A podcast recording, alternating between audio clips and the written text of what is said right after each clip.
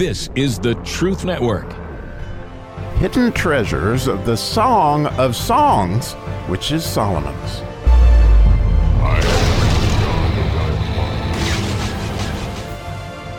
Oh, we get to do some math today as we are digging into the sixth chapter of the Song of Solomon. And again, this would be the eighth verse that we're up to today, which is the miracle verse, the het verse, the verse of union. And I think you'll see that all over this verse in so many different ways. It's really a rather remarkable verse. And I'll just read it in English, and then we're going to do some math. So the verse reads, "There are threescore queens, fourscore concubines, and virgins without number." And so again, like I said, there's math. There are three scores. Um, the idea of a score is twenty. So there's sixty queens, and there's eighty concubines and virgins without numbers.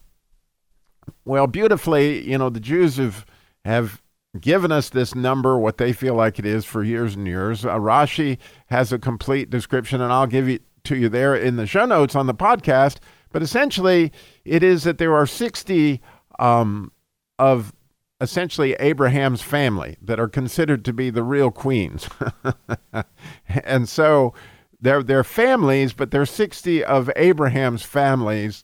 And, and that's what they feel like Solomon was re- referring to as the queens. And then the concubines, the fourscore, and he's done all the math, and you'll see it all there at, at christian carguy dot com in the show notes.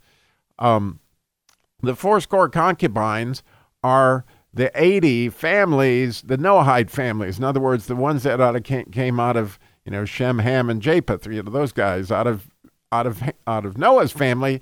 There are what they consider to be eighty families, and then virgins without number. In other words, take those two families, and then off you go, and you get all sorts of numbers that that are certainly in there. You know, I'd also point out that um, that Abraham was eighty when, uh, I think he was eighty-six when Ishmael was born, which is significant. And Isaac was sixty or three score when Jacob was born. And so those numbers, again, are significant when, when you think about, obviously, what this pointing to. It's pointing to that, you know, there was a lot of math. God really did a whole lot of stuff to make sure that you existed exactly. In other words, it was no mistake whatsoever that God set this all in motion in order to happen, just like it was no mistake that you have thirty-two teeth, or there were thirty-two generations to Jesse, and, and there's no doubt that however many seeds are in a pomegranate, that there was a lot of math involved in that number. And so you can see that from the sixth, seventh, and eighth verse, they all have to do with some numbering that's going to lead up to the ninth verse, which is beautiful. We're going to get to that. But he, right now, we just want to see that Jesus essentially is saying, do the math. You have what it takes. In other words, he put together all these different people all throughout history that you would be precisely who you are. And that I can assure you, he has done the math. And, you know, this is this is no accident that, that you've got this. And so one of the core questions that um, that everybody asks in some way is, do I have what it takes? Am I what God had in mind? You know, aren't I, you know, not measuring up in some way, shape, or form? But here he wants you to do the math. He's telling you, look, I put together a whole lot of things. There were a whole lot of people in your history that you would come and that you would be precisely the person that I want you to be to precisely perform the function for your place in the story. In other words, we've all got a a, a, a verse that, that we're supposed to sing, you know, according to, you know, the poem that Robin Williams read. But we all have a verse. What will your verse be? And, and again, you have exactly what God gave you in order to be able to perform that verse. And and I think this is more than beautiful that, again, if we just simply look at our own lives, because the virgins without numbers is, is, is in other words, you had these unbelievable queens that came out of Abraham's family. You had all the important families that came out of Noah's family. But then, then there's all these different people that led up in, right up until your mother, right? And your father. And interestingly, they're all female because, again, we are all the bride of Christ. And, of course, this leads up to the exact same idea of the church has what it takes. In other words, he put all this in place.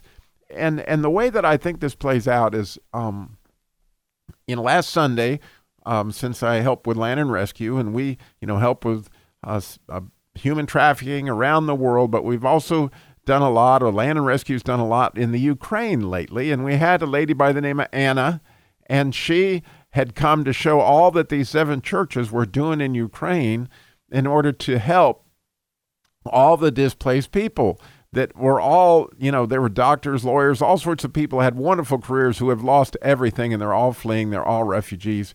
And, you know, a lot of them are refugees within the country, but who's taking care of them? Okay. and, and pay attention to who this is. It's the church, right?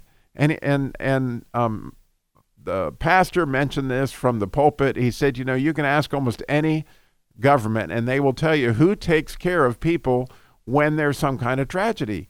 It's the bride of Christ every time, right? It's it, the Baptist men or or Samaritan's Purse or all these different things, and and and don't miss that the church is what is beautiful here. And believe me, he's trying to show you why the church is number one when it comes to how he looks at it, because they're the ones that truly care. Right? They're the ones who build hospitals. They're the ones that build universities. Through the ages, it has been the Christians that have come to the rescue, and that's no accident. And it's no accident that right this minute, when you hear something going on, that you will come to the rescue, because you are made in his image, and he's always been about rescuing the beauty. That is what Jesus does. From the point in time where, you know, he made clothes for Adam and Eve, right now to now, you know, he he continues to help us to reflect him. And so, you know, it's an absolutely spectacular miracle that we all exist, and miracle that we all have what it takes to take our place in the story. Again, how delightful is the sixth chapter. And the whole idea of the Vav is to delight, and that's six. And then, then we have this miracle of four score concubines, three score queens, and virgins without number. Thanks for listening.